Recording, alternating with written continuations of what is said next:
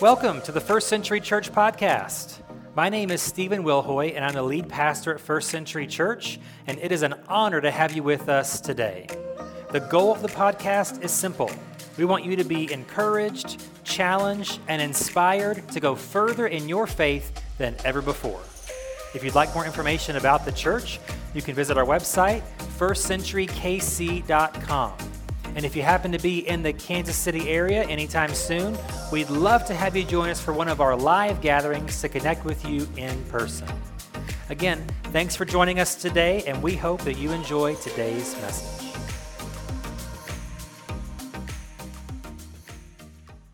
So, we've been doing um, a lot of singing so far. We're going to do some more singing. And again, the theme today is all about revelation. And it does seem odd that maybe on Thanksgiving we talk about revelation, but as I mentioned at the outset, it's by design. Because as we've already talked about, and we'll read some more scripture after even I share some here for a few minutes, is Revelation is full of worship. There's other things there, other images there, there's other themes throughout, but one of the main themes throughout is worship. And so, what I want to do is answer this question for us today as we, t- as we think about worship and look at worship through the lens of Revelation, and that is why do we worship Jesus? Going to answer a basic question, let's just answer a very basic question. Why do we as Christians worship Jesus? And so, to answer that question, I want to give you this thought, and then we'll look at a couple of passages quickly from Revelation, then we'll sing some more again. Uh, but here's, here's the statement I want to make that we're going to flesh out for a few minutes to answer the question of why we worship Jesus. And here's the idea Your worship of Jesus is in proportion to your view of Jesus. Whether you realize it or not, your worship of Jesus is in proportion to your view of Jesus. So you can look at that either way. How you view him will determine how you worship him. Or sometimes more unconsciously, you can look at how you worship Jesus is a reflection of actually how you view him. So we'll look at, we'll look at a, f- a few scriptures here today, but first, what I want to do to get started is look at some views of Jesus. And I'm going to look at three or four main ones quickly, and they're all good and they're all accurate, but in some ways they are incomplete. And so, if we only look at Jesus in one specific way, or at one specific time or portion of his life or of Scripture, we're going to maybe worship him in an incomplete type of way. So here's the first one. We're going to, we're getting ready to celebrate in a few weeks after Thanksgiving. Okay, I know you've already got your tree up and everything. Thanksgiving's first officially, I know, right? But after that, we're going to celebrate the birth of Jesus. So, one view of Jesus is as a baby in a manger, as sort of this helpless creature that needs everyone to do everything for him. That is a view of Jesus that you can have. And it's a good one. And I love Christmas and I celebrate Christmas. And I'm so thankful that Jesus chose to come and live on earth and go through the entire human process. Like he didn't skip a step and come as a 30 year old adult. He lived an entire life before that point. He, he lived as a child. He, I mean, he, again, was a helpless baby. That's a great view of Jesus, but it's incomplete. That is not, I don't worship, you know, eight pound, six ounce infant baby Jesus, okay?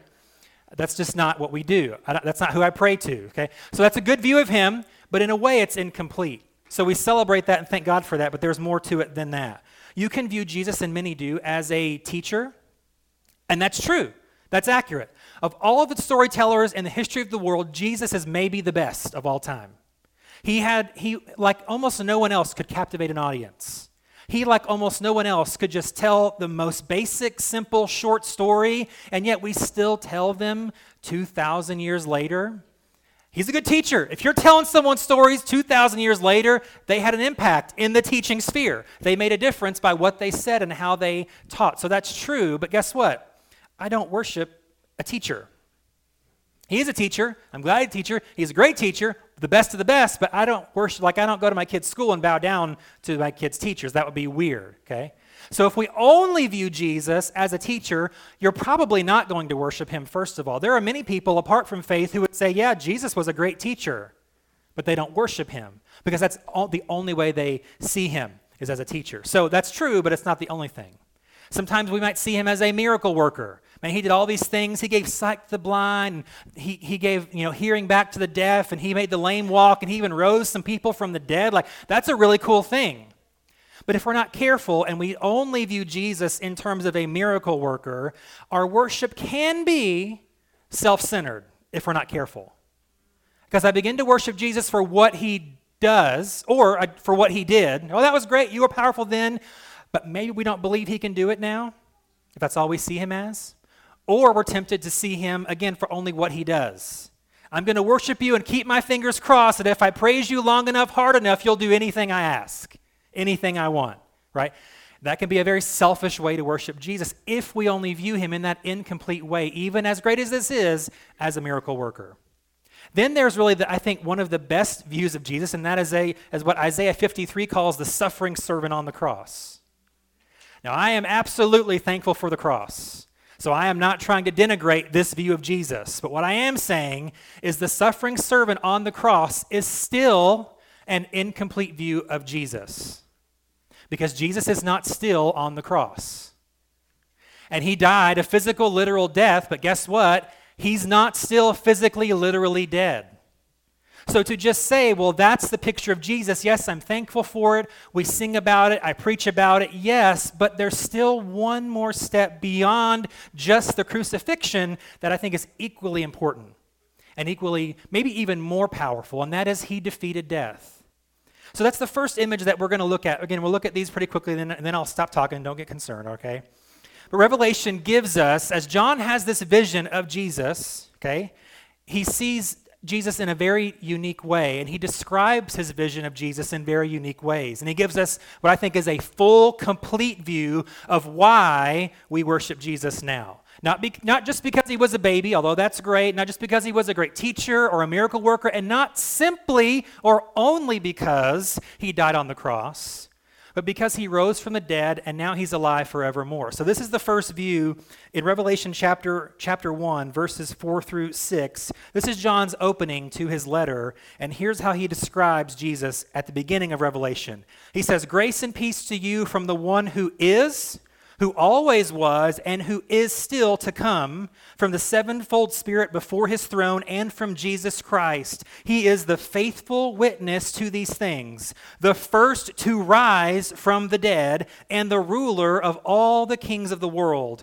All glory to him who loves us and has freed us from our sins by shedding his blood for us. The powerful news about why we worship Jesus is because he is a risen Savior. He's victorious over death. So, what he did on the cross is something that other people would not do, sacrificing himself for the behalf of someone else who deserved the penalty he was receiving. But in rising from the dead, he did what no one else could do. No one else could do that. Only the Holy Spirit regenerating the physical, literal body of a dead man without the prayers of anyone or the assistance of anyone or the faith of anyone just chose to rise from the dead. No one else would have done what Jesus did on the cross, but the complete picture is that then Jesus did what no one else could do. It was impossible. Resurrection just does not happen, especially in the way that Jesus did it. So he did what no one else would or could do. And so the death of Jesus offers forgiveness for sins for this life, but then the resurrection of Jesus ensures victory over death and gives us hope for the life that is yet to come. He says here he's the first to rise from the dead. That's, that's really our hope. If our faith is in Christ, our hope is in the forgiveness of sins on the cross, but then the hope is that we will, in some form or fashion, in some way, defeat death just like Jesus did. Now, it doesn't mean that you're going to be in your grave for a couple days and you're magically going to, you know, come out of the grave and walk around for a few days. But he's he's that type. He's that shadow. He's that, you know, hey, here's what it's going to look like. I defeated death, so you can defeat death too. So Jesus is worthy of our praise because he is risen from the dead. And then in chapter one, he goes on to describe Jesus in this way. Now, I want you to think, picture, when I say Jesus, picture in your brain what, what that looks like, what he looks like. Okay? Just think about it for a second. Now, here is how John sees Jesus in Revelation chapter 1. John says, When I turned to see who was speaking to me, I saw seven gold lampstands. This is verse 12 of Revelation 1. And then standing in the middle of the lampstands was someone like the Son of Man. He was wearing a long robe with a gold sash across his chest. So far, so good, right? Jesus wearing a robe with a sash. I can deal with that, okay? Here's the, the rest of his description His head and his hair were white like wool as white as snow, and his eyes were like flames of fire. His feet were like polished bronze refined in a furnace, and his voice thundered like mighty ocean waves. He held seven stars in his right hand, and a sharp two edged sword came from his mouth. and his face was like the sun in all its brilliance. Then, when I saw him, I fell at his feet as if I were dead. But he laid his right hand on me and said, Don't be afraid. I am the first and the last. I am the living one. I died, but look, I am alive forever and ever, and I hold the keys of death and the grave. So, this vision of Jesus, this description is wacky, right? It is crazy towns. Like when I think about Jesus, that is not the first thing I think of. Hair white like wool, you know, like laser eyes like Superman, you know, red eyes of fire, feet of bronze. Like that's not, but that's how he appears to John. And we have to think, again, Jesus may to us seem like a distant character in a story, or we even believe he was real, but that was so long ago, and it's hard for us to relate to a relationship with him a lot of times. But John, who has this vision, was one of Jesus' closest friends. Like they were like, he's like Jesus' little kid brother almost in many ways. And yet when he sees his friend in this vision, it so impacts him and blows him away, he falls down on the ground prostrate as though dead. Like that's the power and the beauty and the majesty of Jesus to John. And so this vision was powerful to him, and I hope it's powerful for us. Again, look at these descriptions quickly. He says he was hair white like snow, so Jesus is pure. Eyes like fire, Jesus is intense. In his love for you, he's intense. In his care for you, he's intense. Feet like bronze, he's strong. He's powerful. He's, he said his voice thundered like ocean waves. That kind of goes back to Psalm 29 5, where it says, The voice of the Lord breaks the mighty cedars. The voice of Jesus in this uh, description is that same way. He's mighty, he's brilliant, he's beautiful, he's powerful. So, this vision of Jesus is complete because this is not puny baby Jesus, helpless baby Jesus. This is not really good guy, great teacher Jesus. This is something beyond comprehension. This is why we worship Jesus. There's one final description that we'll look at for a second, and it's near the end of Revelation. So we've been in chapter 1, but then we see at the end, Revelation chapter 19. Let me turn there. Oh, I even had it marked and forgot. So, chapter 19, verses 11 through 16, is the kind of the final vision, picture that we get of Jesus from John. And it's probably, uh, it's another weird one in some ways, but it is powerful. Here's what it says Revelation 19 11. Then I saw heaven opened and a white horse was standing there. Its rider was named Faithful and True, for he judges fairly and wages a righteous war. His eyes were like flames of fire, and on his head were many crowns. A name was written on him that no one understood except himself. He wore a robe dipped in blood, and his title was the Word of God. The armies of heaven, dressed in its finest of pure white linen, followed him on white horses. From his mouth came a sharp sword to strike down the nations. He will rule them with an iron rod. He will release the fierce wrath of God, the Almighty, like juice flowing from a winepress. On his robe at his thigh was written this title King of all kings and Lord of all lords. That's why we worship Jesus. He is King of all kings and Lord of all lords. So, this final view of Jesus, the proper view of Jesus, is this He is supreme over everything, He's in control of everything. He's in complete control of the universe. He's supreme over everything and everyone. He's incomparable in his power and authority. He's unparalleled in his wisdom and strength. He's unmatched in his reign and his rule. There is no problem that you face that this Jesus, this mighty, powerful, victorious Jesus, cannot handle. There is no struggle that you face that's beyond his capability to control. There is no hurt that you endure that he hasn't suffered far worse, first of all, and been victorious over that, and then can lead and guide and heal us through that. There is no sin that you can commit that's too great for this victorious king to forgive. There is no issue that you face that is uh, over his ability to handle. He has not, will not, and catch this, he cannot fail.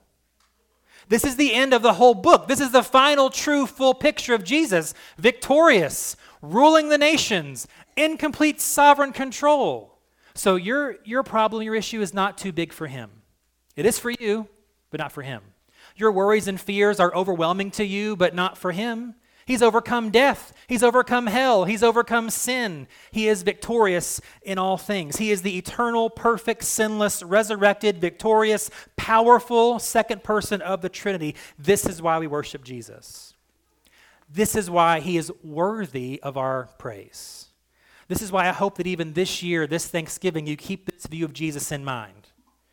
That yes, life is way less than perfect. And yes, we all are dealing with struggles and sins and interpersonal conflict, and we're dealing with emotions, and we're dealing with all sorts of things in our lives. But Jesus is victorious King of kings, Lord of lords, all powerful, supreme over all.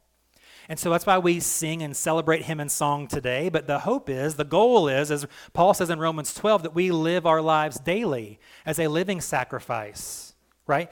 It's our spiritual act of worship.